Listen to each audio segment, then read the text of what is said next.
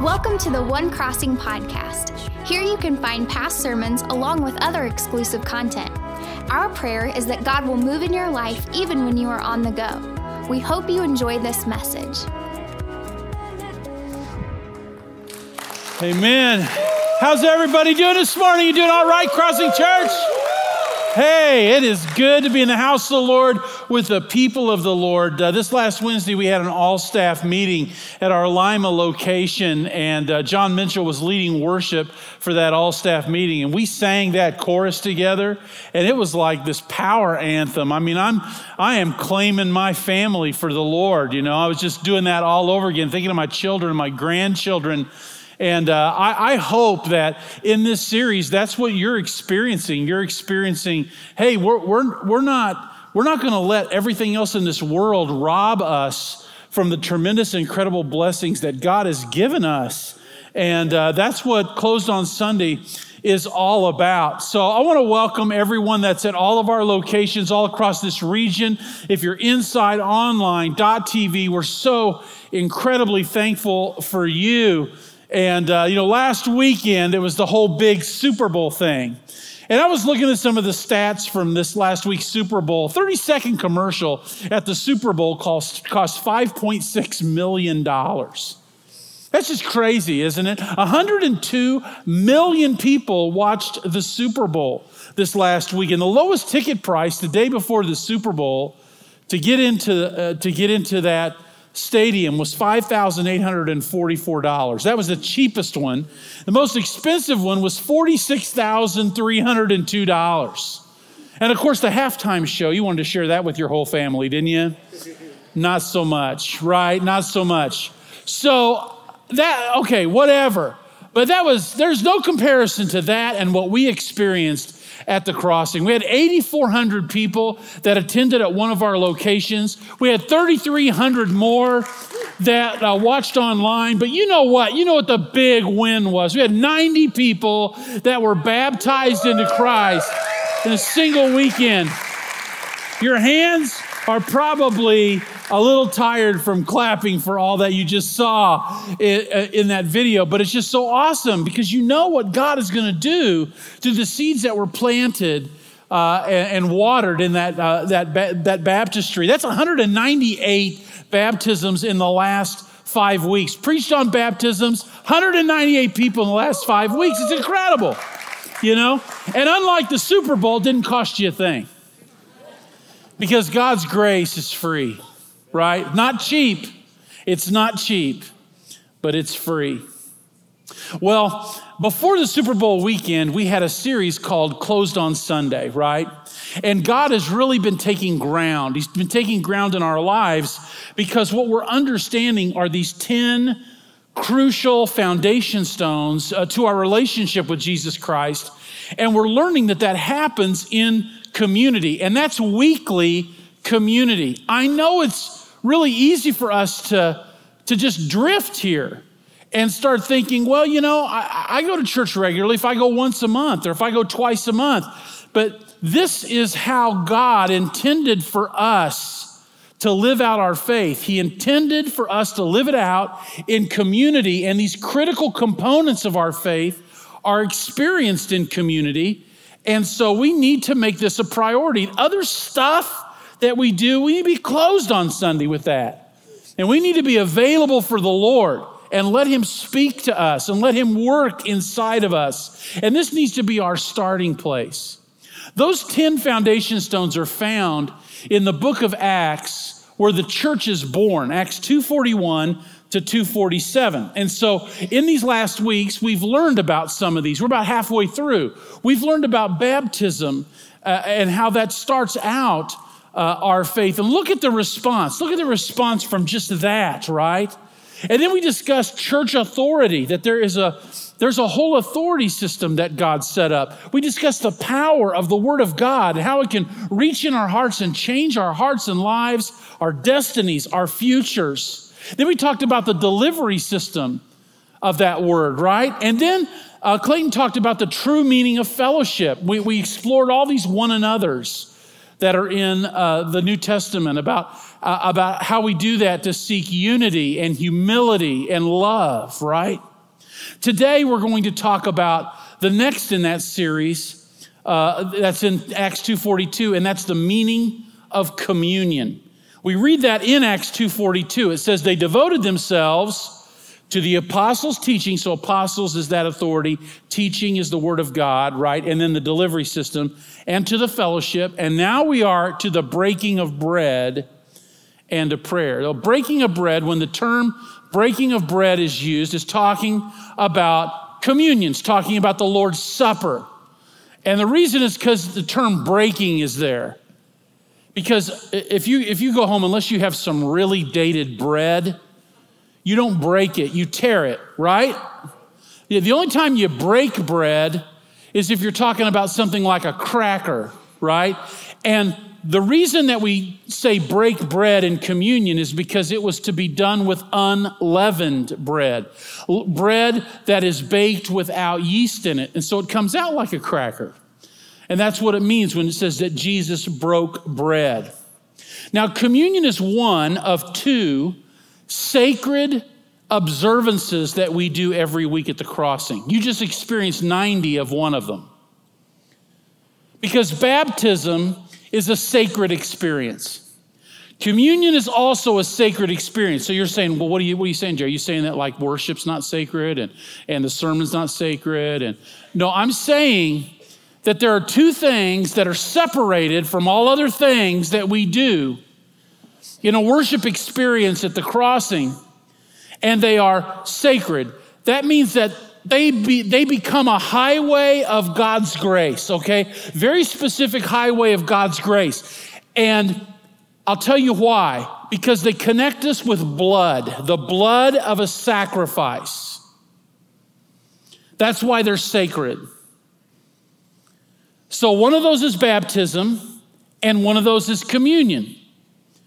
So why are you talking about blood? Well, look at Hebrews chapter 9, verse 22. It says, In fact, the law requires that nearly everything be cleansed with blood. They're talking about uh, Jew, the Jewish law, the Jewish tradition in the temple, and the tabernacle before it. And then it says this listen to these words and without the shedding of blood, there is no forgiveness. When it says that unless you do this, this won't happen, happen, what that means is it's an essential. You cannot say, no, this is not important. This is essential to my faith. Without the shedding of blood, there is no forgiveness. In other words, if I want forgiveness, blood will have to be shed. In the Old Testament, we see that, right? Incredible pictures in the Old Testament of the shedding of blood connected to this idea of forgiveness of sins, right? So, when we're talking about baptism, we're actually talking about this idea of blood and the shedding of blood. Why? Well, because baptism is a picture of the death, burial, and resurrection of Jesus Christ, right? And where did Jesus shed his blood? When he died on the cross. And if we're identifying with his death on the cross, as we go down into the water, we're uniting with his dying as we're under the water, his burial, coming up out of the water, resurrection, right? There's a sacred highway there, a highway to God's grace there, and it comes through blood. Uniting with the death of Christ. We do the same thing with communion. Also, picture of the death of Christ, the blood of Christ, and we'll get in that uh, in, in, in a little bit. So, when I'm talking about baptism, that is an initiation process. That is the first time that I literally come in contact with the blood of Jesus Christ in the water of baptism. And when I'm talking about communion, I am staying in contact with the source of my salvation. Now, I want you to hear what I just said the source of my salvation. Baptism is not the source of your salvation. Communion is not the source of your salvation because your salvation is not found in a what? It's found in a who. And that who is Jesus Christ. Jesus Christ is the one who gives you salvation. But the place where you come in contact with Jesus Christ, specifically the blood of Jesus Christ, without which there is no forgiveness of sins, are in these two places. And these two places are distinct for two different sets of people people that want to come into a relationship with Christ and people who are in a relationship with Christ. And this goes all the way back to the very beginning of the Bible. As a matter of fact, you don't have to go uh, you, you, go all the way back to the third chapter of the first book of the Bible, Genesis chapter 3. Because in Genesis chapter 3, we read about Adam and Eve, right? And Adam and Eve sinned against God. They did specifically the one thing that God told them not to do.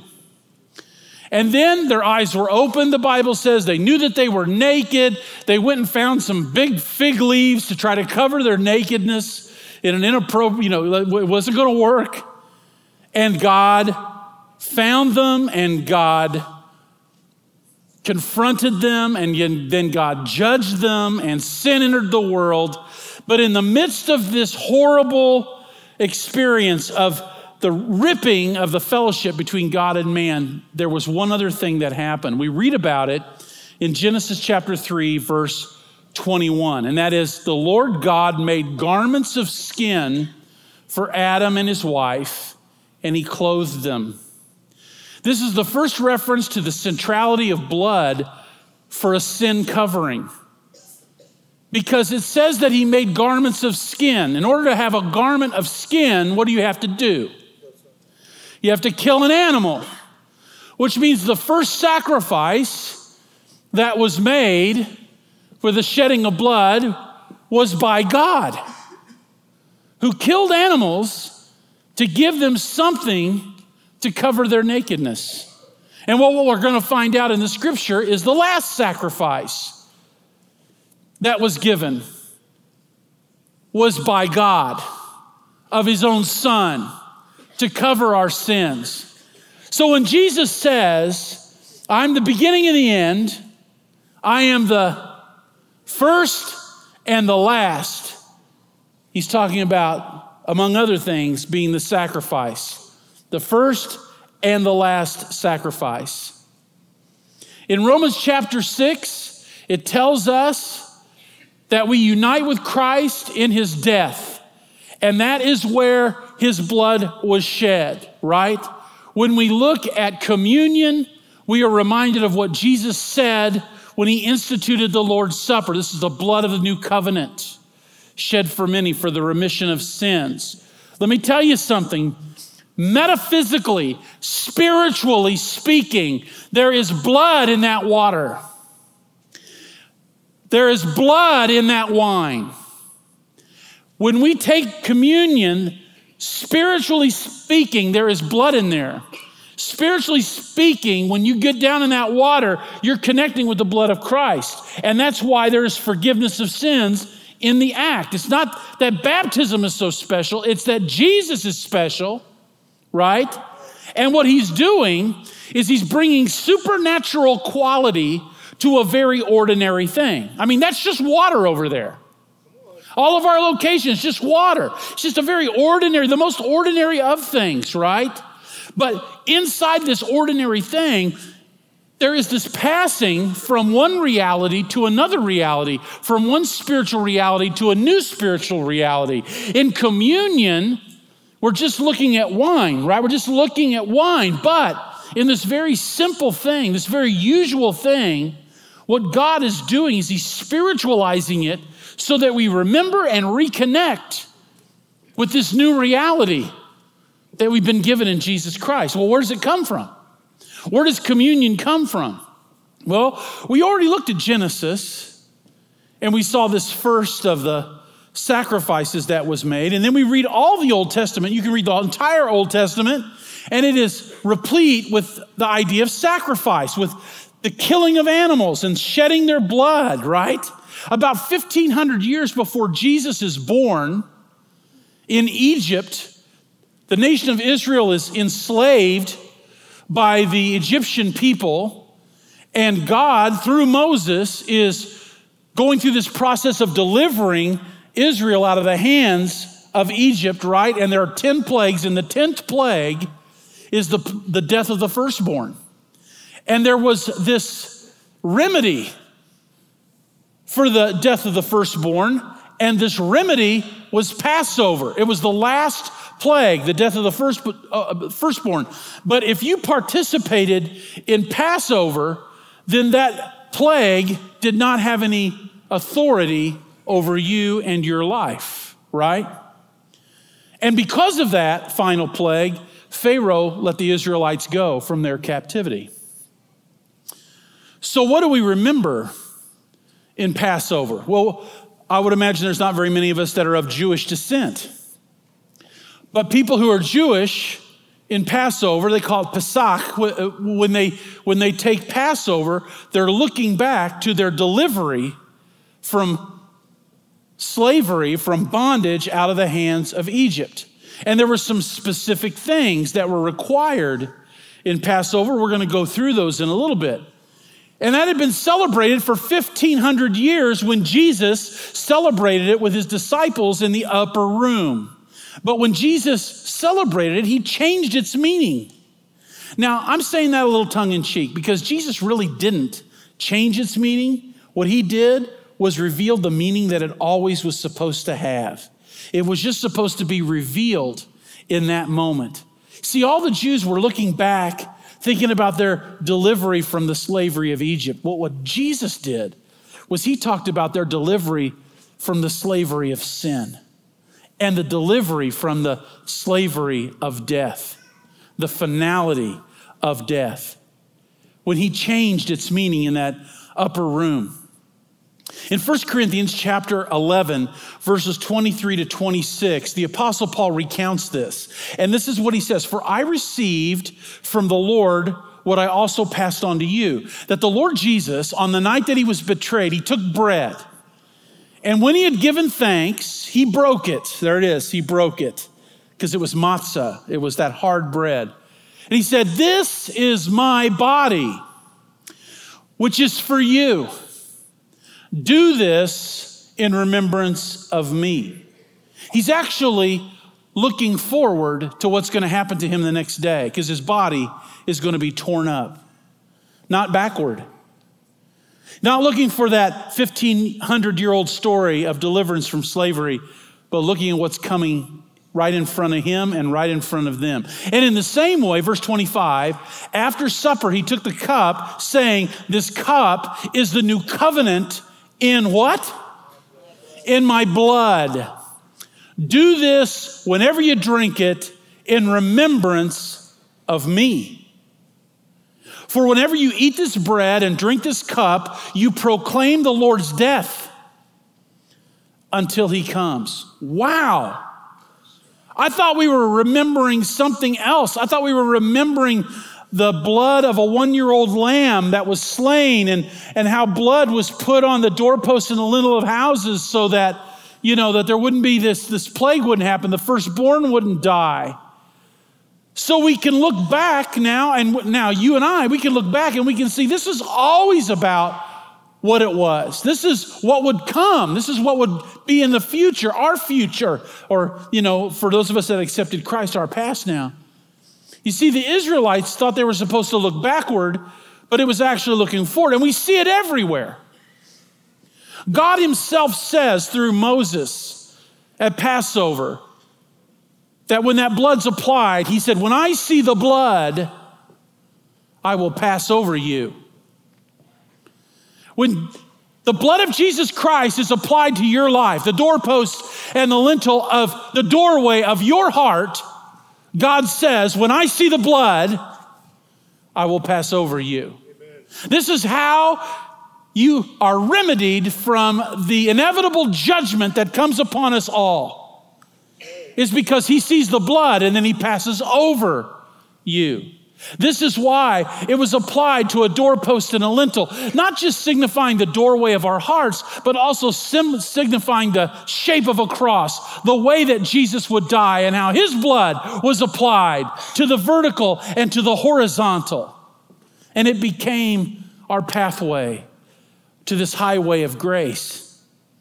This is why the lamb at Passover had to be one year old male, like right at the right at the beginning of its maturity, one year old male, and without any spot, blemish, or any other thing because it was symbolic of the Lamb of God. And that's why John the Baptist, when he saw Jesus coming as he began his ministry down to the Jordan River to be baptized by John, he says, Behold the Lamb of God that takes away the sins of the world. Because our sins are forgiven through the blood of Christ. Without the shedding of blood, there is no forgiveness, but that blood has been shed, and that forgiveness has come to us. And that's why communion is so important because it is a highway of God's grace. It's sacred because it involves the blood of Jesus Christ. And that is why it is the central thing we do in a worship service. Some of you men, what? It's like, really? No, it is. You think it's the sermon? No. You think it's the worship?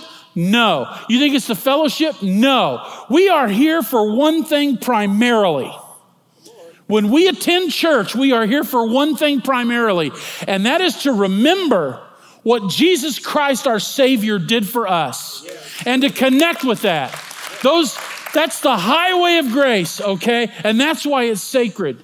So, with that in mind, ask yourself, well, what am I supposed to do? If this is what is afforded to me, what am I supposed to do? Well, there are specific instructions that go with communion, just like there are specific instructions that go with baptism, there is with communion. And the thing about communion is it actually comes with warnings. That's a warning label. And some of you may not know that, but we're going to read it together in 1 Corinthians 11 27 to 31. It says, Therefore, whoever eats the bread or drinks the cup of the Lord, that's communion, in an unworthy manner, unworthy manner, we got to figure out what that means because of what it says next, will be guilty of sinning against the body and the blood of the Lord. Wow. A man ought to examine himself before he eats the bread or drinks of the cup. For anyone who eats and drinks without recognizing the body of the Lord eats and drinks judgment. That other, there's another word that that could, could be put there. It's the same exact word, and that's the word damnation on himself. That is a warning. That is why many among you are weak and sick, and a number of you have fallen asleep. That means died. This is serious stuff we're talking about. The highway of God's grace is not a highway to be taken lightly. This is a sacred thing that we're doing. And then it says, but if we judged ourselves, if we judged ourselves, that's self examination, we would not come under judgment. So, tucked inside of this scripture is actually what you're supposed to do. Now, this is what you're supposed to do. You're supposed to examine yourself. I don't know if you noticed at the crossing, Every time we have communion, we put a slide up on the screen, and it's this slide that you're, you're, this is what you read. So let a man examine himself, and so let him partake. In other words, we need to do an assessment. So communion at other churches can be either closed or open. All right, I want to explain that. For uh, for uh, communion to be closed means that you don't get to examine yourself, somebody else examines you. And you've probably been in a church service before, many of you have, where you actually have to stand in line and there's somebody up front who actually gives you the emblems, right? That means you're examined by them. You are judged by them. You are determined by them as to whether or not you are worthy to take communion, whether that's a worthy or an unworthy manner. But that's not what the Bible says. It doesn't say, let the church examine you, or let some guy examine you, or let somebody that has just as much sin as you do examine you. What the Bible says is, let a man examine himself, right? Because nobody knows the heart of man except for God and that man himself. Nobody knows but God and you as a person. So, this is why closed communion is wrong. Because the only person that stands in the gap for you and can judge you rightly is Jesus Christ Himself. All right? So, open communion means I don't do any examination. Open communion means just do what you want, really doesn't matter. That is super dangerous. Because how easy would it be to take communion in an unworthy manner? Now, let me explain unworthy manner. There's no such thing as anyone on earth that is worthy to take communion. None of us, none of us are worthy to take communion. So this is not about being worthy. This is about treating communion honorably in a worthy manner. Treat it honorably. Realize the gravity, the weight of what you're doing. And this is what self examination looks like, okay? If I'm gonna examine myself, I'm gonna do two things. Number one, I'm gonna look backward. I'm gonna look backward. I'm gonna look backward and I'm gonna see Jesus on the cross. I'm gonna remember what he did because that's what he told me to do. And as often as you do it, you do it in remembrance of me. I remember Jesus. I remember the cost. Early on, I said, grace is free, but it's not cheap. Right? I remember the cost of my salvation. Secondly, I look at my own life and I go, okay, how far off am I? now, there is never going to be a time when you take communion and you're going to say, I'm good, God. There's never going to be that time. There's never going to be a time where you honestly take communion and you think you're all right because we are never all right. And that's the beauty of communion. The beauty of communion is it puts me up to Jesus Christ and it reminds me of the areas of my life that need to change. This is self examination. So, what it does is it refreshes my desire to be more like Jesus and less like me. Hear me? All right, and I need to do that. I need to do that.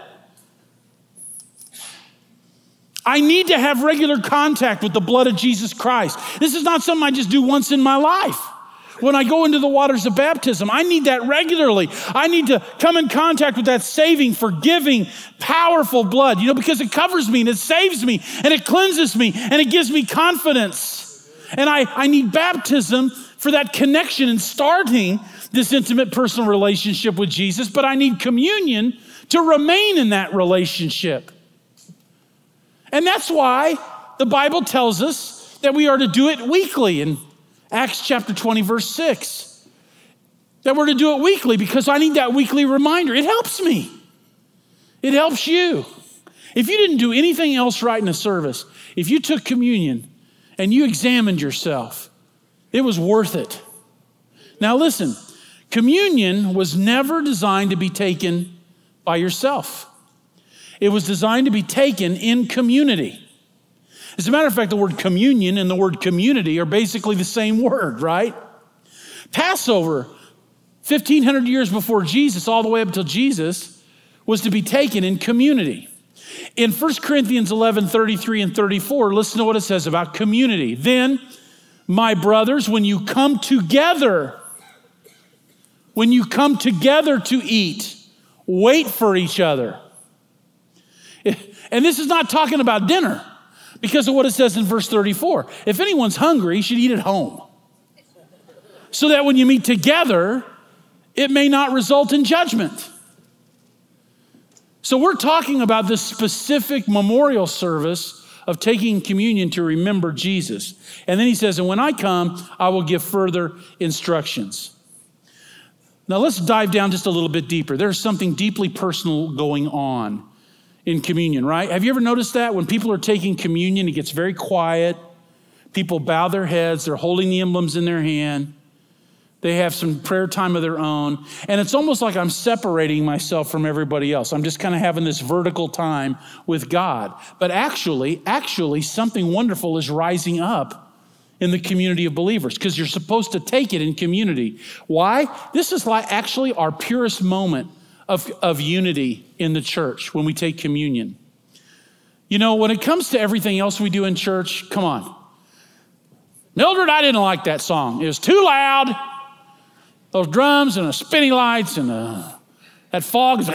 you know, I didn't like that. Mildred, I didn't like that because that sermon was boring. It just went on and on. He never shut up. Went on too long. Uh, but communion is not that. Communion is where we all agree. Jesus died for me, and I need to live for Jesus. Maybe the reason we have trouble living for Jesus in our daily lives is because we are not regularly reminding ourselves about who He is and what He did in taking that communion in community. When we start saying, hey, I can go to church once a month or twice a month, you know what we're doing? You know the, what we're, the situation we're putting ourselves in because we're not setting aside that time weekly like it's prescribed in God's word? That's dangerous. Finally, I want to take you through a moment one day in the life of Jesus, Jesus' ministry spanned three years. But when you put the Gospels together, you'll actually see just, I mean, there's a lot of days, but this is just one day in the life of Jesus, and it culminates in a teaching on communion, okay? So I want you to look at this day of the life with me, okay? And it begins in the morning. It's a beautiful morning at the Sea of Galilee. The sun rises, and uh, no sooner is Jesus up from sleep that someone comes and tells him that John the Baptist has been beheaded, his cousin. That would not be a good way to start your day, would it? Would be hard to hear that. And before long, before that day has worn on hardly at all, 70 people that Jesus sent out with the gospel are coming back over the hills, and 20,000 other people are following them. Want to meet, they want to meet Jesus. They want to hear Jesus speak. And I can imagine in Jesus' humanity, he probably really didn't want to preach that day because he was dealing with this heavy news, but he put himself aside, and these 20,000 people came. And there were so many that there was no way they could all hear him. And so he got in a boat, and one of the fishermen rowed the boat out just a little bit, so it became his pulpit, and, and his voice could carry across the water, and everyone could hear him. Everyone heard him preach. And after he was done preaching, he told his disciples, Hey, let's get into this boat and let's go to the other side of the lake because I need some alone time. But the people weren't done hearing Jesus yet. And so as he, they were going across the lake, all the people were walking around the lake. And when Jesus got out of the boat, there's still 20,000 people there. And Jesus is like, Well, I can't get away from. So he spent the whole day teaching them, healing them, encouraging them all day long into evening. And as the evening came, people were hungry. They needed something to eat. And Jesus told his disciples, You give them some. I've been pouring out all day. You give them something to eat. And all they could find was one kid's lunch with five loaves and two fish. And Jesus took that lunch and he blessed it, and he fed 20,000 people with it. And there were 12 basketfuls left over when he was done. I know you go, that's a feeding of 5,000. That's just the men, not the women or the children. And then he sends his apostles back in the boat. You go on back, I'll get back another way. They get out in that boat and a storm comes up and they can't get back to shore. They're worried and in the middle of the night, they're looking out and they see something on the water and they're trying to figure out what it is. And it's Jesus walking on water, coming to the boat. Peter goes, Oh my, bid me come out and walk on the water with you. And as long as he kept his eyes on Jesus, he walked on the water. But as soon as he took his eyes off Jesus, he sank. Jesus got him back in the boat, stilled the water, got him on shore. By that time, the sun was rising. And guess what? Those 20,000 people were back on the other side of the lake waiting for breakfast. What are you going to do for breakfast, Jesus? Jesus says, Here's what I'll give you for breakfast and he preached a sermon on the bread of life. And that's where I'm going this 24 hour period in Jesus' life, is the sermon on the bread of life. Because when he's done with this sermon, all 20,000 of them leave, all 70 of them leave. And the only people that are left are the 12. Look at John 648 to 58 to find out why they left. Jesus says these words I'm the bread of life. Your fathers ate the manna in the desert, yet they died. But here is bread that comes down from heaven, which a man may eat and not die. I am the living bread that came down from heaven. If anyone eats of this bread, he will live forever. This bread is my flesh, which I will give for the life of the world. And then the Jews began to argue sharply among themselves How can this man give us his flesh to eat? Jesus said to them, I tell you the truth. Unless you eat the flesh of the Son of Man and drink his blood, you have no life in you. Whoever eats my flesh and drinks my blood, wow, has eternal life, and I will raise him up on the last day. For my flesh is real food and my blood is real drink. And whoever eats my flesh and drinks my blood remains in me and I in him. Just as the living Father sent me and I live because of the Father, so the one who feeds on me will live because of me. This is the bread that came down from heaven. Your forefathers ate manna and died. But he who feeds on this bread will live forever. But they didn't understand. And they left. Matter of fact, their words were this is a hard teaching. Who can accept it? But you understand. Every one of you, in all of our locations, online, inside, dot to you understand. Because when we take communion, you are partaking of the body and the blood of the Lord. And through it is a highway of grace that leads all the way to the gates of heaven. We cannot look at what we do here in this place every week and let it slip down further and further on our priority list we're different now. If we came into a relationship with Jesus Christ, we are not the same people that we used to be. Our priorities are different than they used to be. And Jesus Christ is our priority. And that means we need to be closed on Sunday. If Jesus made us his priority, we must respond by making Jesus our priority.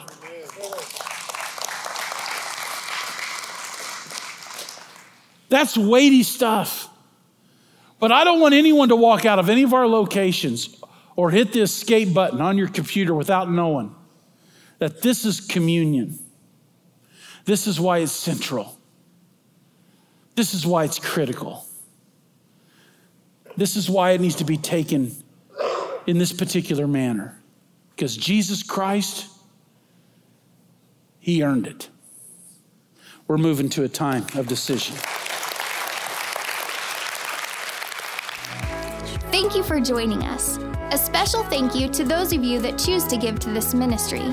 It's because of your generosity that this ministry is possible. You can click the link in the description to give now or visit thecrossing.net forward slash podcast for more information. If you enjoy the podcast, be sure to subscribe and share with your friends, tagging One Crossing on social media. Thank you so much for listening.